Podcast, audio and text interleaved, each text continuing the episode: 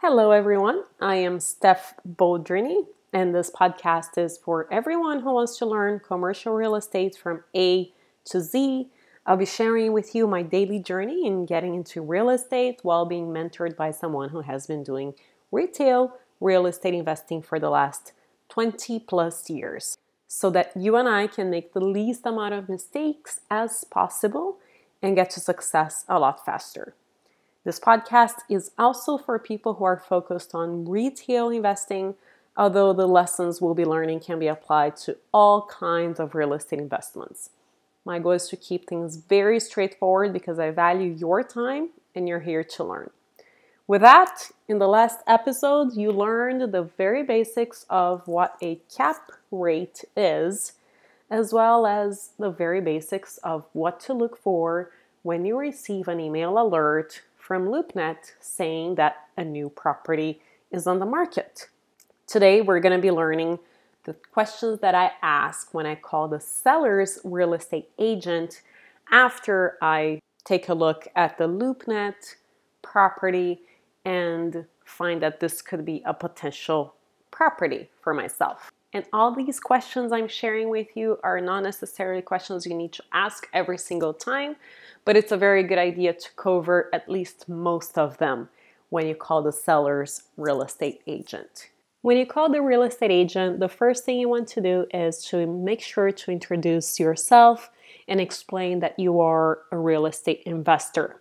Then you jump into asking the following questions. Number one question. How long has the property been in the market?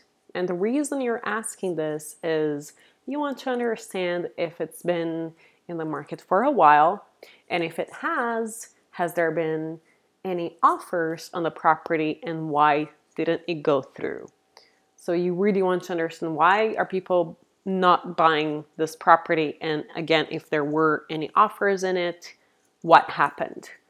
This way you can determine if the problem from the previous seller is going to be a problem for you, and you're going to decide if you want to deal with that or not. Next question. What is the potential you see for this property from an investor's perspective? Or what is the upside on this property from an investor's perspective? And the reason you're asking this is to see what is in it for you. For example, when I call properties in California, sometimes they have a very low cap rate. So I really want to understand what is the reasoning behind this incredibly low cap rate and why should an investor buy this property? A lot of times the real estate agent cannot answer this question and they say, what do you mean? Or they sometimes get offended with a question and say, well, you're buying in a great location. Well, that doesn't really matter to me if I'm not going to be making money on the property, especially when the market is incredibly hot. You don't want to get yourself in trouble paying a very large price for a property that is already charging a huge amount of rent, and you're not going to get much upside when the leases are over and you cannot really charge a whole lot more after. So you really need to be careful here, and you really want to understand if there is any meat on the bone on this property. And things you're going to be looking for are, well, typically this property has been at a 95% occupancy rate. Right now it's at 90, so you have another 5% that you can add to the property, or it can use a beautiful paint and remodel, and that way you're going to be increasing the rent. Or they can say things such as it's in a great corner location and you can actually put a couple of billboards up and get some additional income that way. So there is all kinds of answers you're going to be looking for here. Are you local? And you're only going to ask them that if you don't think the real estate agent is local to the property. Can they talk about the area? Do they really understand what is going on in that area? Is there really an upside for that area of the city or town? And things like that. The next question is another very important question. How did you come up with the price? And here You're also going to get all kinds of answers. Sometimes people do get offended with this question as well. I don't know why. Maybe because it's super expensive and they just really don't know what to say. And when a real estate agent cannot explain how they priced the property, to me, it means that values are incredibly high, unreasonably high, and they're just throwing a number out there and expecting someone who is probably a foreign investor who doesn't know much about the market to buy without asking a lot of questions. So we have to be very careful and understanding the clues that they give you when answering these questions. A good answer to this question, on the other hand, is we've taken a look at the other 5 properties that have recently sold in this area, and that's the price that is going per square footage, or we're basing this price on a cap rate of 5%, all of which are legit answers as long as there has been some work that has been done in order for them to come up with the price. A lot of times some real estate agents will go a little bit deeper and explain that, oh, properties here were listed for 170. We are actually listing this one for 150 per square foot. And it is also a corner unit, which is a whole lot better than the one that sold for 170 per square foot. The next question is, who is the seller and how long has the seller owned the property? Here you want to understand if they're just quote unquote flipping the property, or if they've been in it for the long run, or if they're going through a 1031 exchange. Now I'll explain what a 1031 exchange is at a later time, but what you need to know on a 1031 exchange, if they're going through it, it means that they have to sell the property relatively fast. And this could potentially give you some leverage in negotiating the price when you're putting the offer down. Other things that you want to look for, especially during an economic downturn, is if there has been a death in the family and that's why they're selling, because the family has to pay, unfortunately, inheritance taxes. And these taxes are due really fast. The government does not wait around.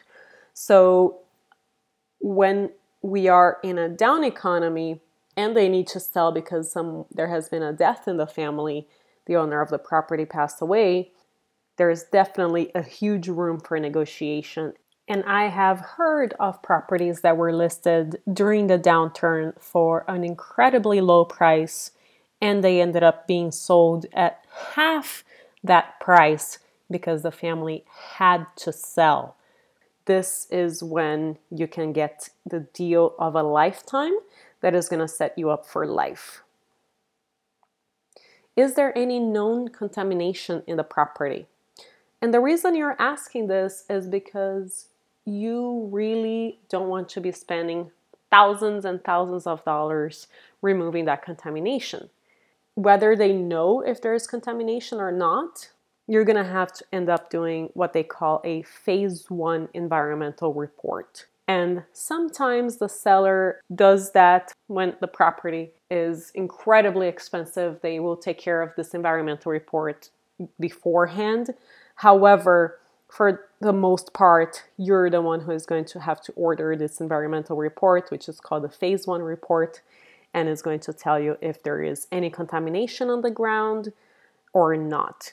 If there is contamination on the ground, it's going to cost you a lot of money to remove it, and you probably don't want to be dealing with that. A couple of things for you to note there are, number one, if it's next to a gas station or if it's next to a dry cleaner, it is probably contaminated. However, if it's next to a big corporation such as Chevron or Texaco, they will take care of it. If it's a small mom and pop gas station, you're unlikely going to get a penny for them to decontaminate your property. Next question.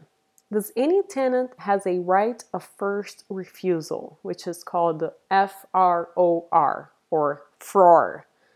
And this means that when you're buying, for example, a center with a big tenant like Walmart, for example, and a few other tenants in it, Walmart could potentially have on their lease a right of first refusal.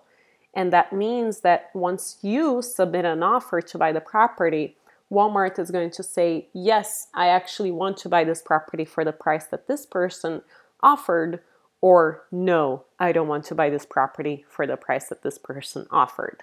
What this implies to you, and you really need to be careful, is when you are submitting an offer for something like that, you're going to be spending a few $1,000s writing the offer with your attorney.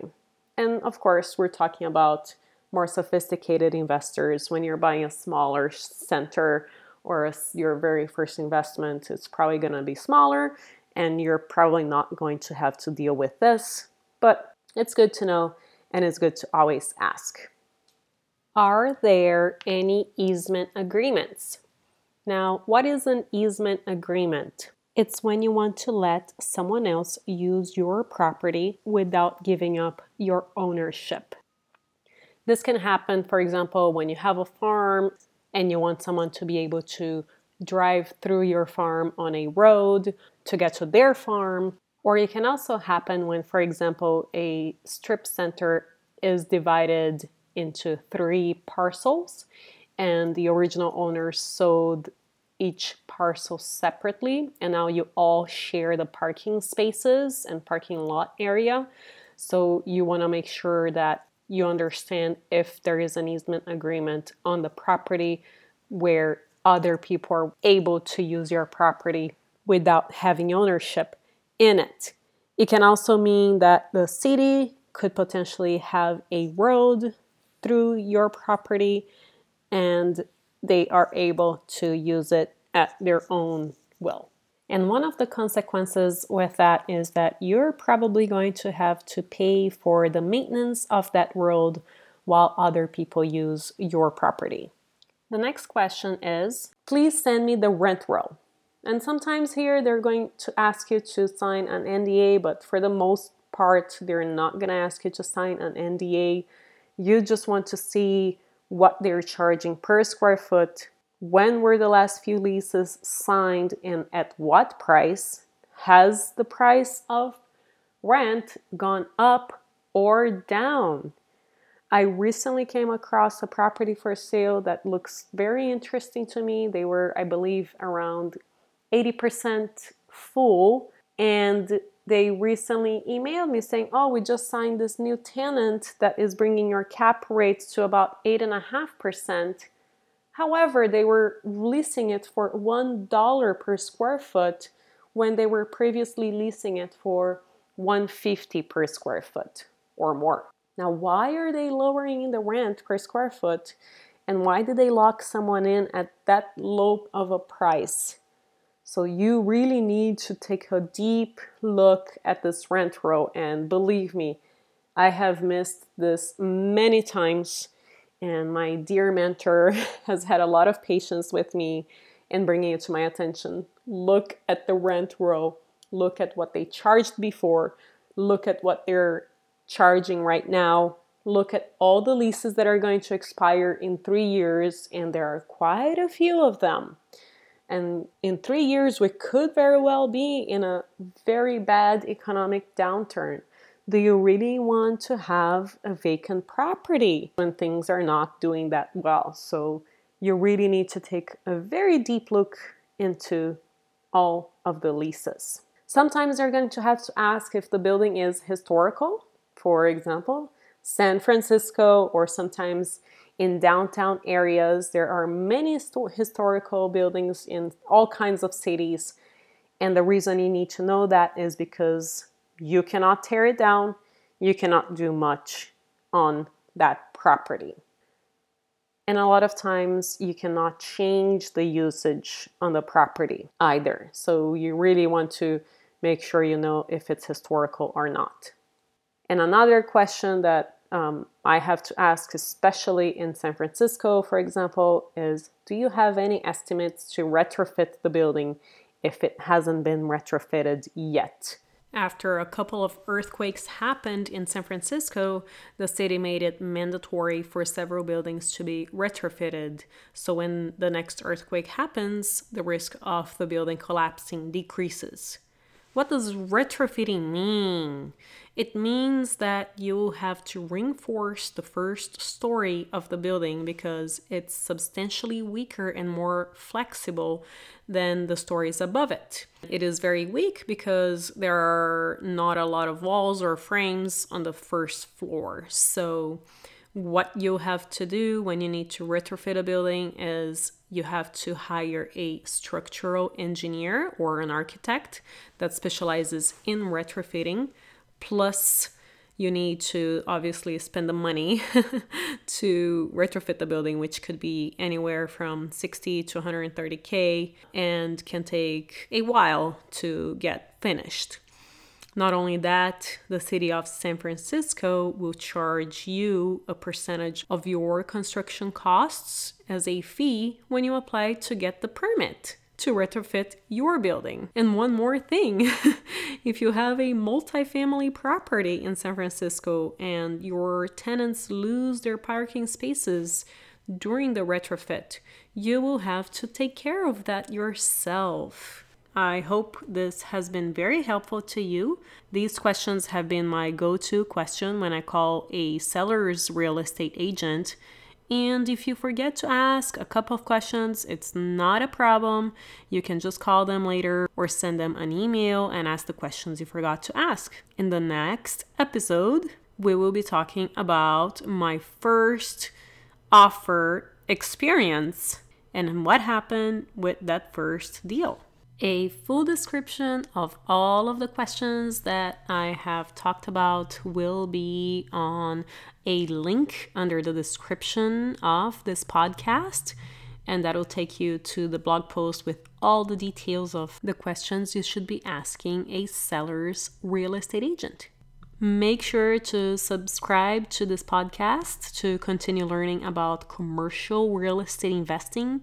And if you can, please do me a favor and write a review on this podcast. That would be super wonderful because we're just getting started, and that's apparently the only way that we're going to show up under searches when we have quite a few reviews. I hope you are finding value out of this.